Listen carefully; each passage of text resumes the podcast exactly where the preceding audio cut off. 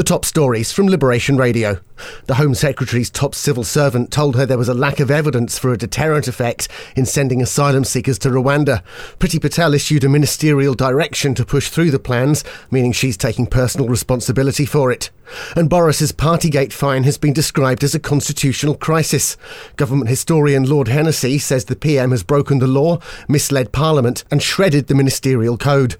From the Jersey Evening Post, a super-rich islander has been sanctioned by the UK government. Eugene Tenenbaum, a Canadian national with links to Russian oligarch Roman Abramovich, was granted high-net-worth residency status to live in Jersey. The Jersey government is expected to follow the UK in sanctioning him. And an application has been submitted to build a 103-bed hotel and 238 flats in town. Developers say they hope to receive approval by September, with work potentially starting early next year to be completed by 2025. Get the full stories and more at jerseyeveningpost.com. In Guernsey, the target for building new homes is far too low, according to the chairman of the state's Housing Action Group.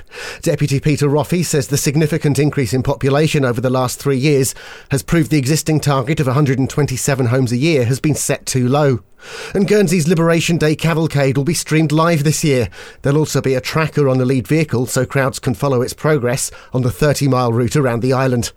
Get your daily news fix with the Liberation Radio News podcast. Find it on the Liberation Radio app at liberationradio.co.uk or ask your smart speaker to play Liberation Radio News podcast.